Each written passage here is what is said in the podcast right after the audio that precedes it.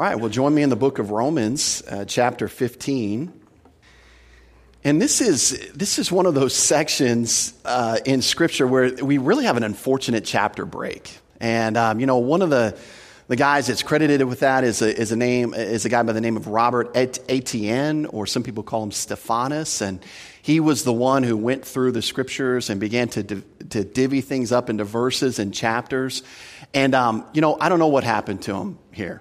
You know, maybe he was on a buggy, the horse hit a bump and his, and his hand went up and he hit the bottom of the page. He's like, oh, I'll just start it new here. Or maybe he thought, man, Paul has been going on forever. I just, I'm going to throw in a chapter break there to kind of break this up a little bit. We don't know. It's an unfortunate chapter break because really this week is, is going to be some of the same things that we've been talking about the last five or six weeks. It goes right with what we've been studying in chapter 14. And um, one of the things, again, as I mentioned last week, is that oftentimes teachers will repeat or restate or re emphasize things because it's such an important topic and they want to be sure that people get it. Right? And that's what good teachers do. In fact, you, you all can relate. There's probably been something along the way in your school, um, in your own study, where after the sixth time you heard it, you're like, oh man, now I finally get it. Now I got it. It makes sense. And so I think Paul knew this was an important topic because here's the thing when believers disagree on non essentials, I think the question that chapter 14, this first part of chapter 15 answers is, is when they disagree on non essentials, how can they still maintain unity in the church? And see, unity in the church is very important, especially when it's around something that's clear doctrinal teaching. So, why would we want to divide around other things that aren't clearly spelled out in the scripture where it doesn't really matter where you fall on the issue, it just matters your heart and your understanding. And are you walking by faith? How are you doing it? Are you doing it as unto the Lord? And so it begs the question how can you work together and not separate? And, and you'd think that in the American church that the goal is to get a homogenous group of ideas with one group, one person, and if you don't agree with our homogenous ideas, then you can just go down the street.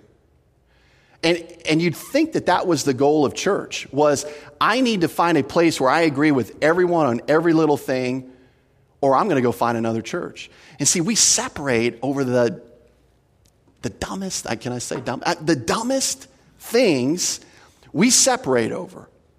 And, and, there are certain things that the Bible is really clear that are separation issues. You know, if you're going to teach that the gospel's through works, you know, I, I might spend some time with you, but I'm not going to do church with you. I'm not going to lock arms in a ministry with you. That is one of those separation issues is the gospel, the person of Jesus Christ the deity of Christ, these, these cardinal doctrines that are so clearly taught in the scripture, those are separation issues. Not these other non essential issues, not music, not Harry Potter, not how you homeschool your kids or how you school your kids. Not any of these, not, these are not separation issues. And yet the American church has taken all of these things and made them separation issues. We, we fall into that category all the time. In fact, we'll separate over a non essential and we'll go to a church that doesn't even preach the gospel. We'll, we'll separate because they've got good rock music, but the message stinks, but at least I'm getting my music in. Those aren't separation issues. That's what we've got to understand. And so when we talk about non essentials, who are we to please? Who are we to please? Well, that's what the section's going to answer this morning. In fact, when we get into verse 1, we're going to see that there's an obligation. There's a, something that we must do. And then we're going to see this word, please. And if I can just point this out a second. You can see it in your own text. But you're going to see this word please used three times in this first couple of verses. Right here. Please, you're going to see it in verses um, 2, and you're going to see it in verse 3. So, this is really kind of a key term to understand as we go into this section. We'll define it here as we go. So, verse then, uh, verse 1 We then who are strong ought to bear with the scruples of the weak and not to what's it say? Please ourselves. And so he says, We then who are strong. Remember, he goes back to this word strong and weak. This is, he, he's picking this up from chapter 14. Who are the strong that we're referring to here? Well, everybody says, Well, I'm the strong one, right? No, nobody, I've said that before. Nobody reads through this passage and says, Oh, yeah, I'm the weak one. Everyone thinks they're the strong one, but who are the strong, uh, according to Paul? Well, these are the doctrinally sound believers. These are believers that understand their grace resources in Christ, understand the right approach to non essentials, understand their liberties. And then you've got other believers who are referred to as weak, and these are the non doctrinally sound. And where do we get that from? Well, if you jump back um, all the way back into verse or, or chapter 14, verse 1, he says, Receive one who is weak in the faith. That's a doctrinally weak believer. And so what you've got is you've got really uh, two different views of non essentials. One camp understands their grace, grace resources and says, you know what, I've got liberty in that area. I can go this way, I can go that way. It's not a big deal. I, as long as I'm doing what I'm doing before the Lord, I'm fine. Then you've got the other side who views, um, views it as sin, okay? Especially in this area of eating meat, as we've seen um, with, with the church that, that Paul is writing to here, the church of Rome. There's this eating meat issue. And so he says this in verse 1 We then who are strong ought to um, bear uh, this, with the scruples of the weak. And again, uh, this is the visual we've used, but the strong are doctrinally correct, the weak are doctrinally incorrect. And then we look at this phrase, ought to. And the word ought to means that you're, you're indebted to. You're, you're obligated to act in this way. If, if you are strong doctrinally, it doesn't mean that you can just be right doctrinally and be a jerk in practice.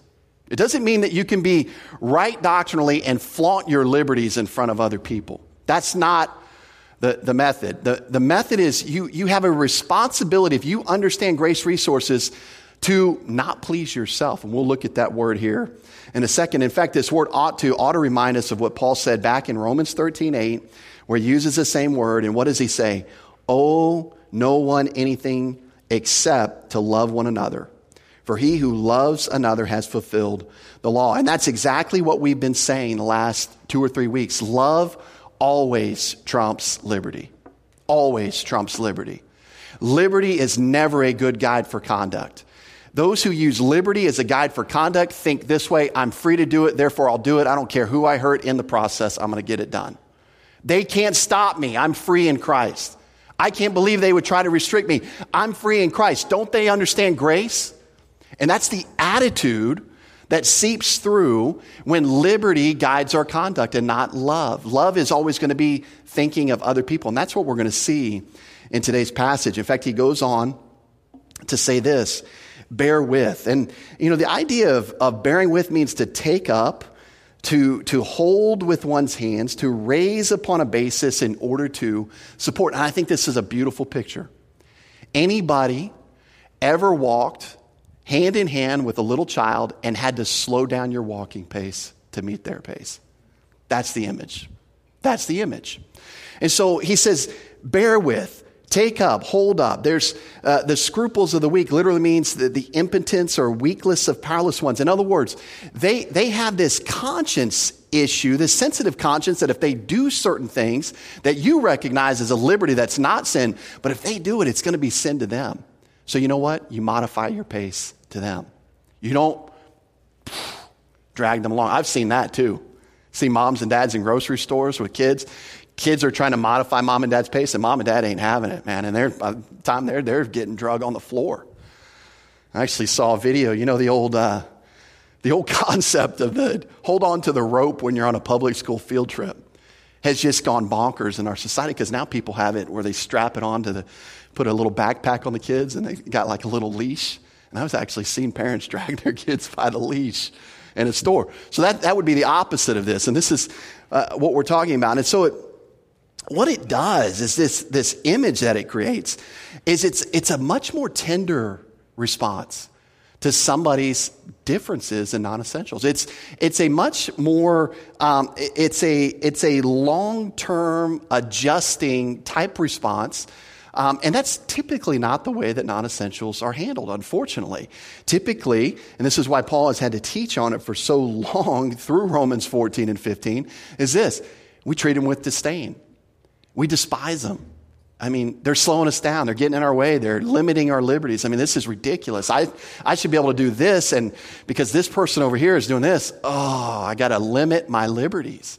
And we get so bent out of shape with people. And so it, it becomes not a, a, a bearing with and slowing down and adjusting our pace. It becomes this. Exactly what I described this, this mom dragging the kids. You know, this, this just like, don't slow me down. If you slow me down, if I have to adjust my pace, I'm going to run you over. That's the wrong way to approach this whole topic of liberty. So he uses a different phrase in verse 15. In contrast, we, we are to bear with the scruples of the weak, but in contrast, we're not to please ourselves. And this is really where this first use of the word please comes in. And so it's in contrast to our obligation to bear with the weakness of our brethren. And we get to this word please. Now I want you to I want you to just see this word because it's going to be used multiple times. We'll try to, you know, we're going to try to keep the same definition all the way through. It's the same word used. It means this to fit, to adapt, to make one inclined to, or to be content with. You see, and when you seek to please yourself in non essentials, when you do the opposite of this, what you're actually saying is everyone around me needs to please me. Everyone needs to adjust, everyone needs to adapt, everyone needs to get their stuff together so that I can exercise my liberty. And, and Paul's saying, no, no. Take that mindset and just do the opposite. That, that's the wrong mindset. That's the natural mindset. Spiritually speaking, when the Spirit of God is in control of your life, it's going to be the opposite of that. You are going to adapt or adjust or fit or incline to somebody else's pace. That's the mindset that we're talking about here. So he says, don't please yourself. So to truly bear with weaker brethren, we must at times sacrifice our, sacrifice our own comfort, sacrifice our, our pace, so to speak, and sacrifice our contentment to support them.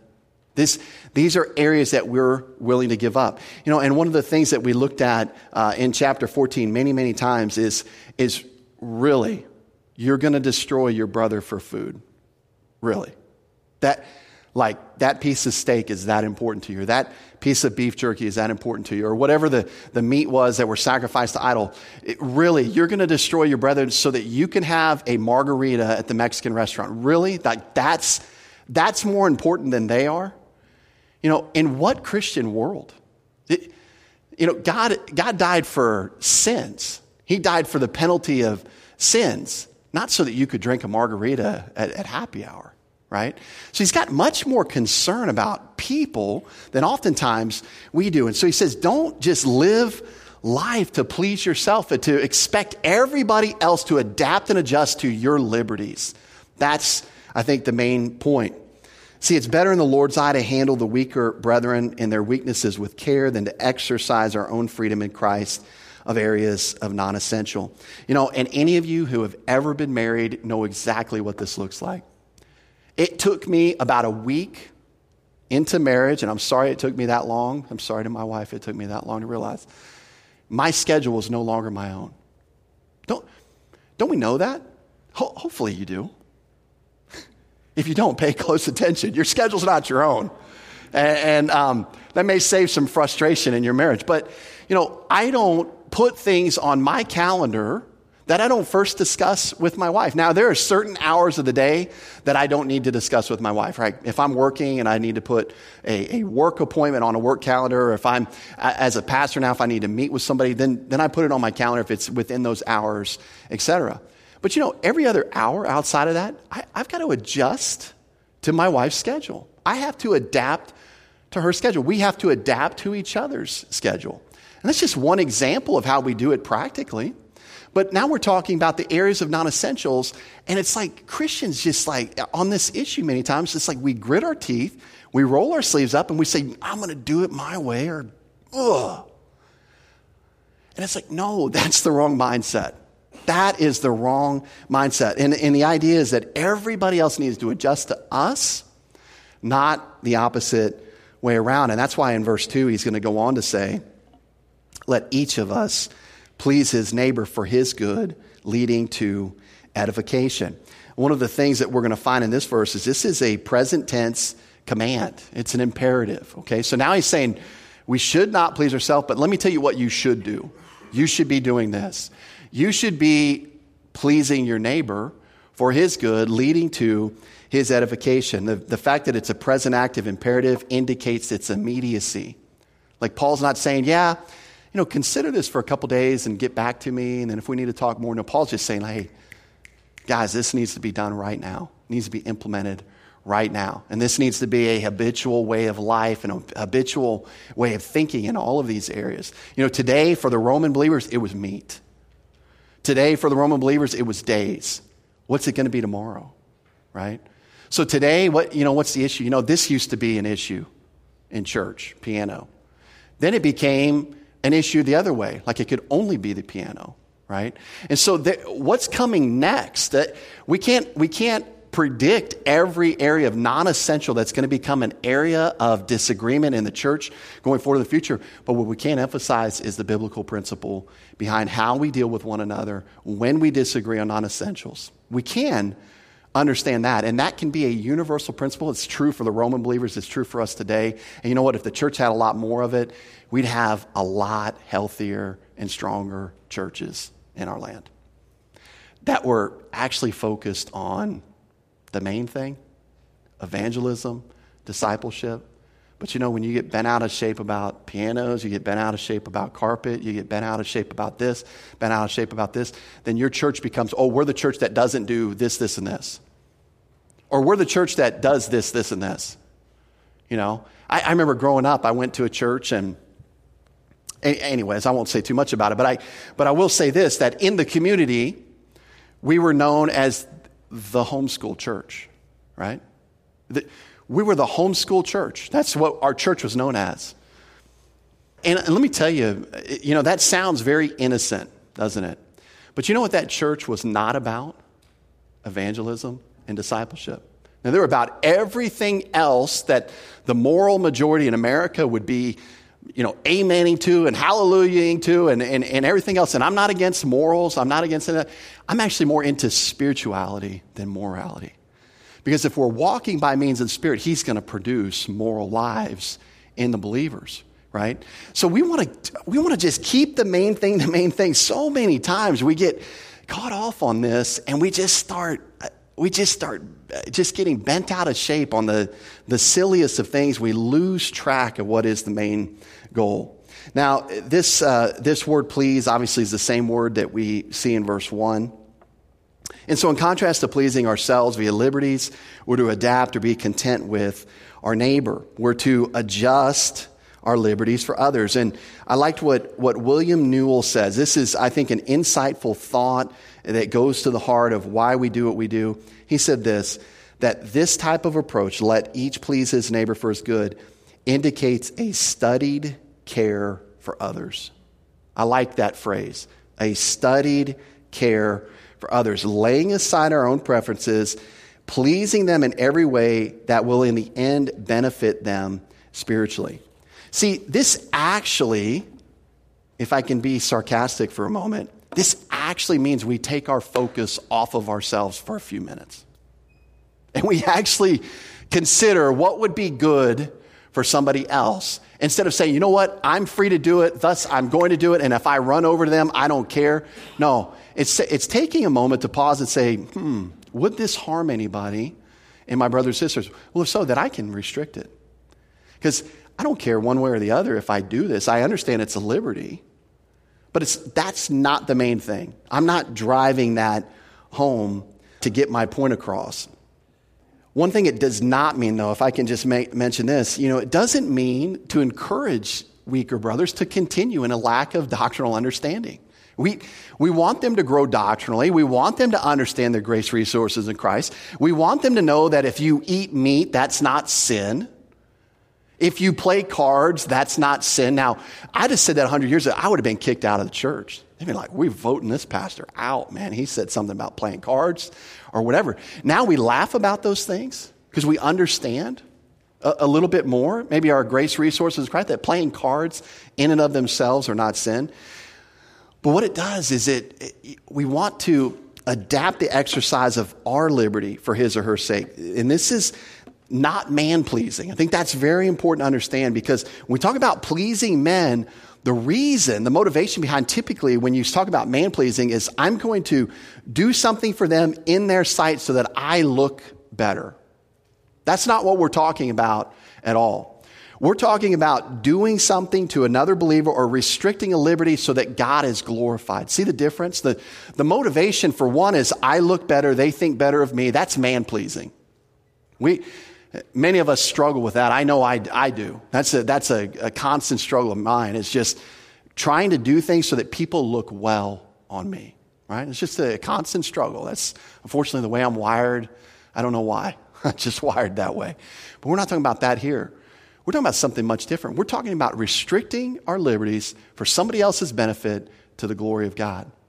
This is a totally different motivation sitting behind it, although the actions could potentially look the same. So, this adjustment that the strong believer makes is for his neighbor's good, not for his harm.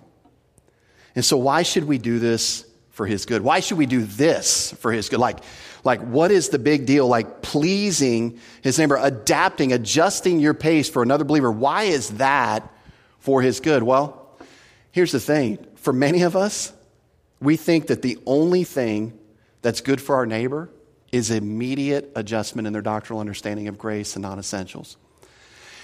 And see, we will just, we will get in people's face to convert them to our way of thinking because we think that's the way that we get them to be good, or that's the way that we get them to adjust, that's the way that we get them to grow.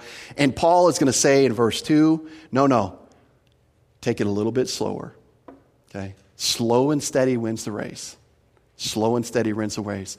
And, you know, so many times we get into these, these discussions. Well, discussions is a nice way to put it. That's like, you know, makes you feel a little bit better, but typically they're arguments. This is what they really are. We get into these arguments with other believers, and we just want to jam truth right in their face. We just want to, if it was a WWF match, we would be body slamming them and dropping elbows off the top turnbuckle, right? Little leg whip action, little throw them up on the octagon, whatever illustration you want to use. That was, that's what we try to do spiritually to people. And then we, we usually give them one conversation, and then if they don't change their mind, we just, I'm done with them. I'm done with them. Or I'm out of here, right? It's one way or the other. We just completely reject them, or we just separate and we leave. That's not the response. See, this is actually going to take care and concern and gentleness and maybe a long going ministry of grace so that they actually begin to experience grace and maybe over time they grow doctrinally. And then they begin to see, you know what, I was really foolish to consider that a sin. Now I know better. But it may take years. And see, that's the tenderness, that's the care that Jesus Christ wants you and I to interact with within his bride. If you're a believer in Jesus Christ, you're part of the bride, but the believer sitting next to you is too. And Jesus wants the same type of tenderness and the same type of care given to them that you've received over the years, the time that it's taken you to grow in your doctrinal understanding, why do we have a hard time extending that to somebody else that's maybe not had that exposure to the teaching? I don't know. That's a question for me too. I don't know why we're not more more patient. But this would be the encouragement here. Because I think many times we think the answer is if I can just sit them down and open the Bible and give them enough verses, they'll change their mind. And they'll be converted to my side, my way of thinking, and then they can stay. Because if they don't, they don't convert to my way of thinking, they need, my way of thinking, stinking is true too. If they don't convert to my way of thinking, then they need to go. Right? And so that's, that's not the mindset. We, we want to move away from that. And then notice this, and this is very important. Verse two, let's go back. Let each of us please his neighbor for good, present active imperative. Need to do that immediately. Adapt, adjust our pace for our neighbor. We're doing it for his own good. Then notice what it leads to when we take that approach. Look at verse 2 leading to edification. what does edification mean? It means building up. I mean, isn't that what you want when you body slam someone doctrinally? Don't you want them to build up in their understanding? So the very thing you want to accomplish just isn't accomplished by jamming it in their face. It's accomplished this way. And it's a much slower process. And you may not think you're getting anywhere. But you know what? We're going to see trust God's methods, trust God's timing. Trust the way that God wants to lead you to do this because not only that, it's going to cause less nuclear explosions in local churches, number one. And you actually might see people grow. You know, they may stop wearing the jean skirt. And you'll be like, man, where did they get that, that, that jumper or those slacks? I didn't even know they own slacks. You know, if it's a, if it's a dress issue. Or you might see someone, wow, they, man, they've been in flip flop and tie, eh, flip flop and shirts. Why are they wearing a tie all of a sudden? Like, what's going on in their thinking? And and you begin to see people just. And I try to use both sides of that that dress code thing for a reason, but you just see that people are changing their thinking. You're like, wow, what's going on in their head? Why are they doing that as unto the Lord? What, what's, what's in their thinking? And you begin to see people begin to interact with the Word of God. They begin to be convinced of themselves. They begin to do what they do as unto the Lord. You know what? That's more important than where they fall on a non essential issue. That's what we've got to remember. And so we want to see that growth. So basically, if you want to build your weaker brother up in the faith, it's not going to happen through insistent doctrinal badgering.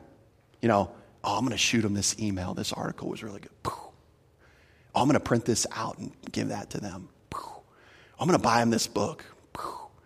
That's, that's insistent doctrinal badgering. That's, that's, a, that's a badgering uh, of sorts there, and that's not the way this is going to happen. But being gracious with, adjusting our liberty for the sake of the weaker brethren, not flaunting our liberties, jamming it in their face. These are the types of things that are going to build our brother and sister up. Now, what's really interesting, and I, and I love this because uh, Paul's about to drop the ace card on us in verse 3 because he's going to give you a reason. He's going to give me a reason for the command in verse 2, and the reason is this Guess who limited his liberties when he was on earth? Ah, okay. I get it. Like, Paul, that was unfair, right? That's a low blow. Of course, Jesus did. But no, of course, Jesus didn't. That's, that's not an of course statement. But it is when you know his character. But you'd think, wait a minute, why does Jesus have to limit his liberties? In fact, Jesus never sinned. So, could Jesus, do you think Jesus had an understanding of what he was free to do and what was actual sin and what he could do, what he couldn't do? Don't you think Jesus, of all people who's ever walked the face of the earth, understood the distinctions there?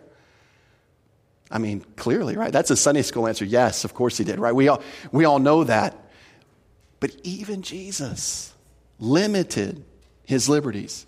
Even the Son of God limited, adjusted, adapted in these areas of liberty to the people around him. Now, let's look at this a little bit more closely. Verse, verse 3 For even, notice that word for, it, it builds on what Paul's been saying before. For even Jesus did not please himself. There's our same word again. But as it is written, the reproaches of those who reproached you fell on me.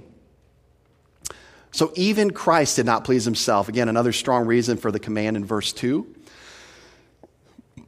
And as stated, Jesus Christ was God in human flesh, and even he limited his liberties. And you, you say to yourself, well, where did he limit his liberties? How did he do that? Well, just think through some stories with me. What happened in, when he was tempted in the wilderness? Could Jesus, could Jesus turn bread into, or I'm sorry, turn stones into bread?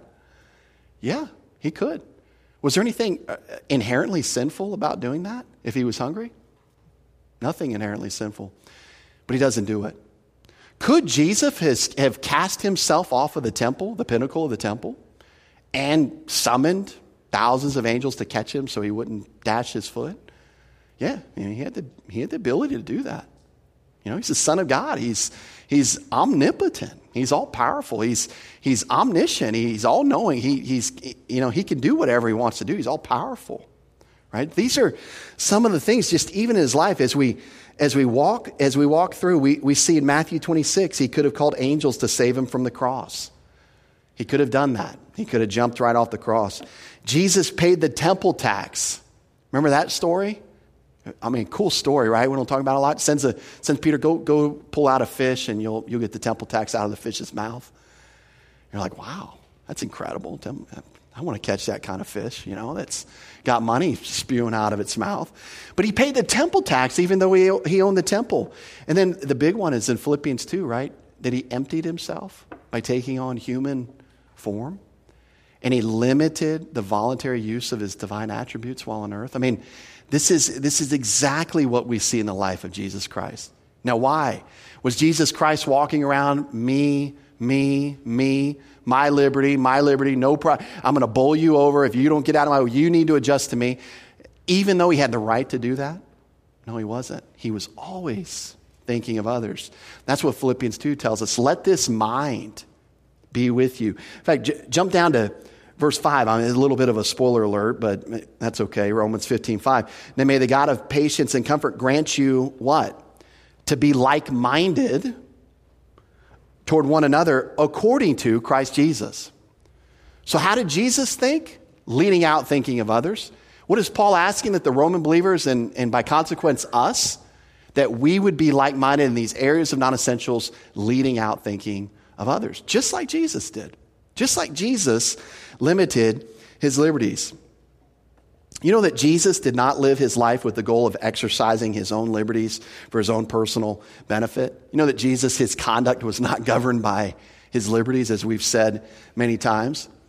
He always took regard of and adapted to the weaknesses of those around him. This was just the way that he lived his life. And thus, that's a reason that Paul gives that we should also live our life. Because the same spirit that Jesus was dependent upon during his life is the same spirit that indwells you. And the Spirit of God, what, what He is doing and working in this present age, one of the main things that He's doing, He is trying to reproduce the life of Jesus Christ in and through our mortal bodies. I mean, it's clear all throughout the New Testament, Galatians 2.20, 2 Corinthians 4, 10 and 11, that we go through trials. Why? So that Christ may be manifest in our mortal bodies. That we would actually think and act and do the same things Jesus Christ would do if he were on this earth. And that's how Jesus said it would be better if I go away because then I can send the helper who will not only be with you, but will be in you, and then I can fill the world with myself. And that's the goal of the church. That's each one of you are designed to be uh, instruments or tools or mechanisms, these neutral bodies by which God reproduces the life of Jesus Christ in and through you at work, at the grocery store, wherever, wherever you are. That's the whole goal.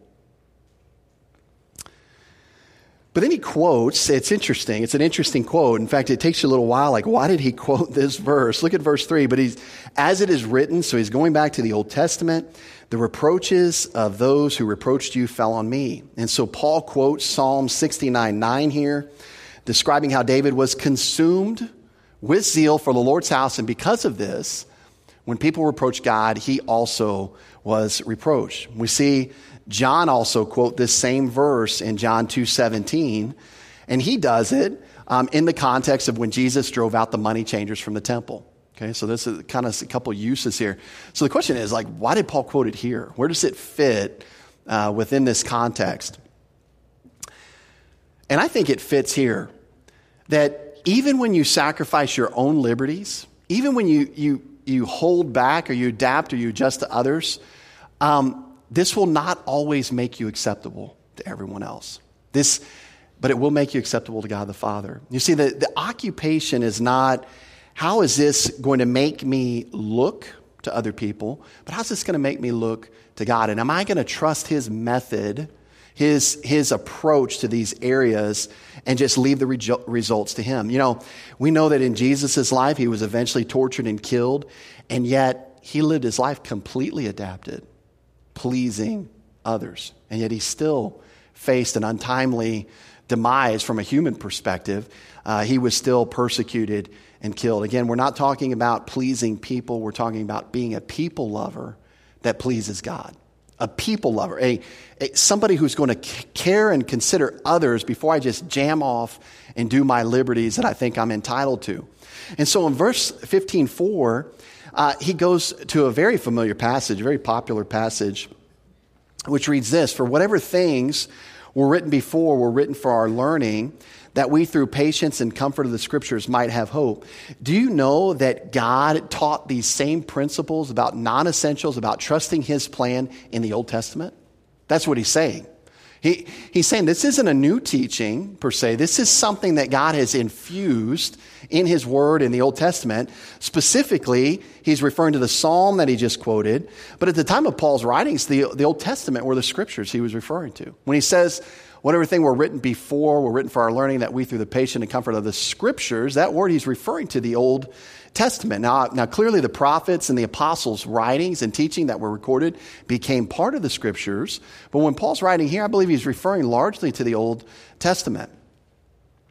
And I believe he's specifically talking about these principles regarding non essentials, these principles of pleasing others, these principles about taking care of others, um, and just walking with the Lord in dependence upon the Lord. In fact, when you look at the law uh, for the Jewish people, a lot of the laws that are taught there do what? Well, they teach us God's character, and they would focus the Jewish people on how they were to manage life in Jewish culture, right?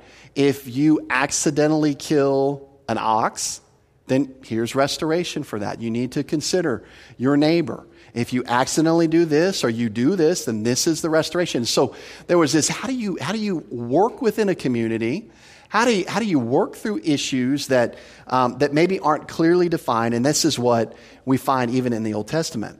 Now, go back to the text for a second because what purpose were they all written specifically? Well, the text gives us an indicator. See that word in the middle of verse 4? See that word that? Very important word um, in the Greek text. It's, it's, a, it's a hina. It's the word hina. It's a hina clause, they'll call it in Greek. It gives you the purpose. Okay, it's, it's, a, it's a really nice marker when you see that in a verse because it says, okay, this is what he did, and he did it for this purpose. Okay, and that's kind of what we see there in verse 4. And so, what was the purpose? That we, through patience and comfort of the scriptures, might have hope. And so, I'm going to jump to the end here. Hope is the, the end goal. Okay? Hope is the end goal. Hope, biblically, we've talked about this a number of times, it just means confident expectation. It means that, that it's not something that you've maybe got your hands on in the present, but it's something you can look forward to and say, I'm going to the bank on that one. That is, that's as done a deal as if it was done right now. And it's this confident expectation. In fact, we speak of our salvation in terms of hope. It's, it's not like much of our culture says, well, you know, I hope I'm saved. I hope I get there. I hope God will let me in. I, I almost like a wish. I wish, I don't know, 50 50. Maybe if I do something good tomorrow, 80 20. If I have a bad day, maybe 20 80. I mean, and they're kind of just bouncing all over the place. Hope via the Bible is confident expectation. Why can we be confident? Because God has promised something. He, He's promised something. So we take God at His word and we say, okay, God can't lie. That way, if He says this is going to happen in the future, done deal. Just as if I had it today. That's hope. And so one of the purposes of why the scriptures were recorded so that the end game or the end goal is that you and I would have hope, confident expectation. And this hope, I believe, is clearly speaking of doing God's way in God's timing for the benefit of others and not ourselves. You know, sometimes, let's be honest, this is why it's hard. Limiting our liberties doesn't seem like it's going to work. Let's just be honest. We're, we're pragmatists. We want to get done what we want to get done, and it doesn't seem like this is going to work. In fact, I've already tried two times and it's not working. So I got to move to something else. And know that there's much more patience involved here. In fact, you know, one of the things that we can see from the Old Testament is we can see this exact concept come out in the example of Abraham, right? Limiting our liberties, looking like maybe it's not going to work out, maybe making the bad decision. And you remember the day that Abraham stood up on a hill with his nephew Lot. Their herdsmen were fighting, they couldn't share the land. And you know what Abraham does? He gets up and says, Well, Lot, let me tell you something, man. God promised me this land, so you're going to have to he promised me certainly you're just going to have to get out of here. I don't know what's going to happen to you, but you need to go. Is that what Abraham did? No. He backed up. He said, Lot, you take the pick. Now, why would Abraham do that? That, in fact, what does Lot do? He does any what any one of us to do. It's, it, it goes back to when you your siblings split the cookie with you and you got to pick the piece right? We all know what that's like. You're just hoping your sibling like slips a hand while they're cutting it and accidentally cuts off like three fourths for you and a fourth for them because you know you're going to get the bigger piece. You're looking at it, you're examining the thickness of the cookie. Okay, I think they, they look even, but this one looks thicker, this side looks thicker, so I'm taking that one. That's not what Lot does. All right, it's not what Abraham does. He limits his liberty. Abraham had gotten a direct revelation from God. He should have said, Lot, you back up. I'm going to take a look at this. I'll let you know what I decide. Lot, you back up. I'm older. I'm your elder. I have the right. He doesn't do that. He limits his liberty. Lot picks Sodom and Gomorrah because guess what? It looked really cool, right? It looked, oh, it was jazzy, man. This land, it's like, oh. Abraham got the better end of that stick, didn't he? And why? Confident expectation in the Lord. God had promised him a land, promised him a seed, promised him uh, a coming kingdom, all of these things. And Abraham said, You know what? I don't need to manage and control my circumstances. I got the God of the universe guiding and leading me. Go ahead, Lot, pick it, man. Take whatever you want. Okay, you want that? Go. Good, you take it. Just one example in the Old Testament. Just, just one example as we see this hope. See, we can be confident as we bring it back to, to our day. God's ways, in terms of exercising our liberties in Christ, those are the best ways. Period. Period. Even if we're being reproached for doing so. And, and you and I individually need to come to a place that we are willing to search the scriptures in areas of non essentials so that God can convince us of what decision to make. And then as we make that decision, we need to do it as unto the Lord. And then you need to put your blinders on. I mean, you can continue to grow doctrinally, but you don't need to worry about what other people think about you, right? In that sense of the matter. And so, how does God provide hope? Well, the text tells us really through the scriptures, but He does it in two ways. He does it in a couple of ways. And one of the things that's, that's very interesting in the Old Testament is when you think about the Old Testament, God brings His saints into many places where they have nothing but Him. Right? We've talked about Abraham before. and I stole this phrase from a book I read years ago called Crowded to Christ, and it just says this that God shut Abraham up to faith. You know, he, he got he took Abraham and Sarah to the brink of where their bodies were on the verge of death before he gave them a son. And all along the way, all along the way, Abraham still had hope in physical natural conception, and God gets them to a place where the only way they were going to get pregnant is if God did something. And you know what? That's exactly what God wanted to do. Because then Abraham couldn't take credit, Sarah couldn't take credit. They'd have to just when they saw when somebody saw a baby and a hundred year old man and ninety year old woman come walking in and a baby said, "Oh, is that your grandkid?" No, that's ours. How'd that happen? I mean, what do I say? I I mean, I know how it happened, but I mean, he supernaturally intervened. That's how this thing worked out. And so God does that throughout the Old Testament scriptures. He, he describes bringing this hope a couple of different ways in the scriptures. And the first one is he does it through patience. Patience, by definition, is not a fun word when we get into the practical aspects of our Christian life. Let me just warn you on the outset.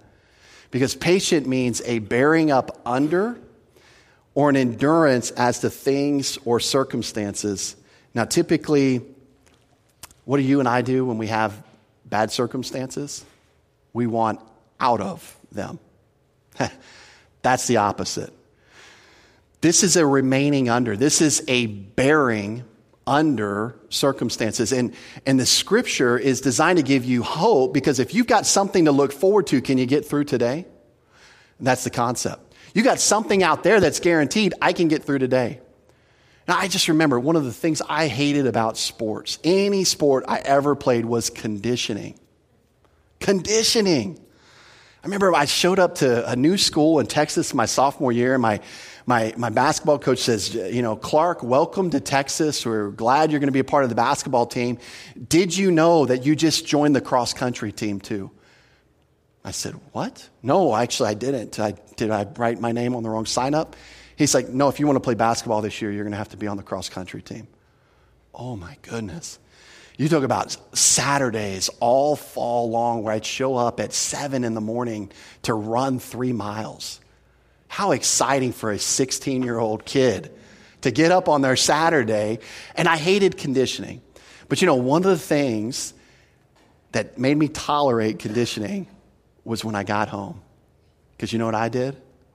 I make me a milkshake. That milkshake got me through conditioning. I knew I had something good on the other side of that three miles that I could. Now, that's a simplistic illustration, but it kind of gives us the, the idea of what's being communicated here. And see, the scriptures are designed to convince us that God's perspective on things, why He allows things, although difficult, although trying, although sometimes even tragic, you know, He's got a plan for it. He, there, there's benefit in doing the will of God. There's benefit in trusting the Lord with our lives. You know, the world teaches us just the opposite manage, control your circumstances. The tr- scriptures teach us to do God's will and trust Him with the results. You know, and sometimes in the area of non essentials, we, we don't want to do it God's way. We don't want to slow down. We don't want to adjust our liberties. We, want to, uh, we don't want to adjust our pace. In fact, we want people to convert to our way of thinking now, and if they don't, I'm going to the nuclear option. Right? That's the idea. But this is saying, hey, remain under it. Be okay with a little uncomfortableness. Be okay with people that disagree with you in these areas. Work with them. Be gracious to them. Take care as to their pace as you make decisions in your own life. And then the scriptures are described as comforting, the act of exhortation, encouragement, or comfort. And we see that all of scripture is an encouragement. All of scripture. That's what it tells us, right? The comfort of the scriptures, we through the patient, uh, the comfort, uh, patient and comfort of the scriptures might have hope. So all of the scriptures are designed this way. They're designed to establish the believer in the faith. See, Scripture is designed to persuade and convince the believer that you can trust God in your daily life. See, worldly wisdom is going to say, get what you can, get it now, get as much of it as you can now. That's worldly wisdom. Take it while you got a chance. Better get it while you can. Better take all as much as you can fit in your arms. You better get it now. And the Scripture is going to say, no, no, just trust the Lord do things the right way, as, as outlined in the Word of God, and trust the Lord for the results. It may be a slower payoff, but that's okay. When the payoff comes, it's going to be clean, it's going to be pure, it's going to be bountiful, as they say, versus this quick fix idea because the world is going to say, take it now, take as much as you can because you deserve it. And I hate to say, but many of Christian liberty falls in that same category. Just do it. You deserve it. You're under grace. Just, just go. It doesn't matter how, if you run over somebody, just do it. Who cares? And it's, it's this idea of just, hey, let's get it now. Verses 5 and 6. Now may the God of patience and comfort grant you to be like minded toward one another according to Christ Jesus, that you may, with one mind and one mouth, glorify the God and Father of our Lord Jesus Christ. And you know, one of the reasons the scriptures described as um, being the source of patience and comfort is because the author of the scriptures is patience and he is comfort. This is who he is all of the time. This is why verse 4 can say what it does because in verse 5, he's the source of the scriptures and he is patient and he is comforting. And he is the one that he, he wants to take you and I by the hand in our life as we make decisions, not only in areas of non essentials, but as we make life decisions and guide you and lead you along the way so that you can trust Him. Just like a little kid trusts their parent by taking their hand in the same exact way God would have us trust Him. Now, Paul has a very strong desire here. In fact, he, uh, not that you, some of you might not care, but it's used in the optative mood in the Greek, which is a very rare mood in the Greek. Doesn't happen a lot, but it's, it's, it's expressing a strong desire wish. Okay, this is like his gut desire for this whole situation is he's kind of wrapping up this topic. And notice what his desire is. He wants um, the God of patience and comfort to grant you something to be like minded toward one another according to Jesus Christ. This is Paul's great desire in the area of non essentials. If we could, again, summarize his heart behind why he went through all this destruction, this is it. He wants us to be like minded in this area. He wants us to lead out thinking of other people. In fact, this is the mindset where one doesn't seek to exercise their liberties for the sole benefit of themselves, but they actually consider others. Uh, they, they're sensitive to others. They're, they consider sacrificing or holding back some liberties for the benefit of others. And that is the like mindedness that should come into the church. You know, and if every one of us, if every believer in the Church of Jesus Christ had this mindset, what Paul desires, do you know that church would be a heavenly haven of rest? A place where you could actually come throughout the week and be refreshed. Just like, oh, that was good. I need more of that. I, I love those people. I love fellowshipping with the people. And you know, unfortunately, most churches have become a, a hypocritical battleground of schisms and critiques and cliques and judgmentalness. And, and it's all over these issues typically, these non essential issues. And so, uh, you know, my heart is, is, is like that of the Apostle Paul. May God grant us like mindedness in these areas. May we, may we not only learn about the grace of God, but may we learn how to extend grace to other believers. May we just grasp that. Maybe that be a drumbeat in our thinking. And you know, as mentioned in verse 3, this is exactly what Jesus Christ did. This is why he can say, according to Jesus Christ. You know, as we're walking by means of the Spirit, what do the scriptures say? You have the mind of Christ. You, you can think this way. Don't, don't say, oh, that's just not how I am. You just got to give me a uh, break. I mean, no, no. If you're a believer in Jesus Christ, God wants to reorient your thinking to think like Him. And this is how He approaches areas of non essentials. And by the way, if this were to happen, the results would be absolutely astounding and exciting. Because guess what?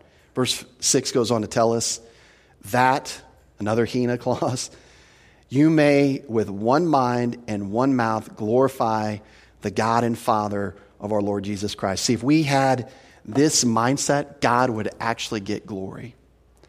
And don't we want, let, us just take away all of it. We always, sometimes we talk about the church and the big C. I'm going to go little c for a second. Don't we want Grace Community Fellowship? Don't we want to be like minded in this area? Don't we want to bring God the Father glory? Well, this is one area that if we just said, you know what, I'm bought into that, I'm committed to that, that's what the Word of God teaches. I want to be there. I want to recognize when I'm not there, but I want to get there for the sake not only myself, but for my family, for the other people in the body. Isn't that where we want to be as a church? Who do you want to please? That's maybe the closing question this morning. Is your life about your liberties? Is that what your life is all about? Well, my liberties. I'm going to just exercise my liberties. I don't care. Or is it about loving other people? Is it about adapting and adjusting your understanding for the benefit of other people? And I hope that is the heart and passion that just drives through our local church. Now, I hope it's the heart and passion that the Big C church grabs a hold of too. But hey, let's start here. How about that? Let's start on our own front porch and let's be thinking that way and let's go forward with that type of mindset. Let's close with a word of prayer. Lord, thank you um, for your word. And Lord, I know that, that this is something uh, clearly, uh, as the amount of pages you've devoted to it, the amount of verses you've devoted to this topic, that's something near and dear to your heart. It was near and dear to the Apostle Paul's heart. Uh, Lord, understanding that this like mindedness in the area of non essentials is so critical to you accomplishing what you want to, uh, not only in the church worldwide, but Lord, specifically for our local church. That's what we want to be, Lord. We, we need you to show us uh, and teach us and give us wisdom how that looks. How do we execute it? How do we. How can we extend grace to others? Um, Lord, we know it's as we walk by means of the Spirit, but we need wisdom in the moment um, to know how to talk to one another, to know how to respond to one another, to know how to react to one another. And so give us a heart that is, that is at least bought in that this is important. And may we move forward by faith and excel in this area. And we pray this in Jesus' name. Amen.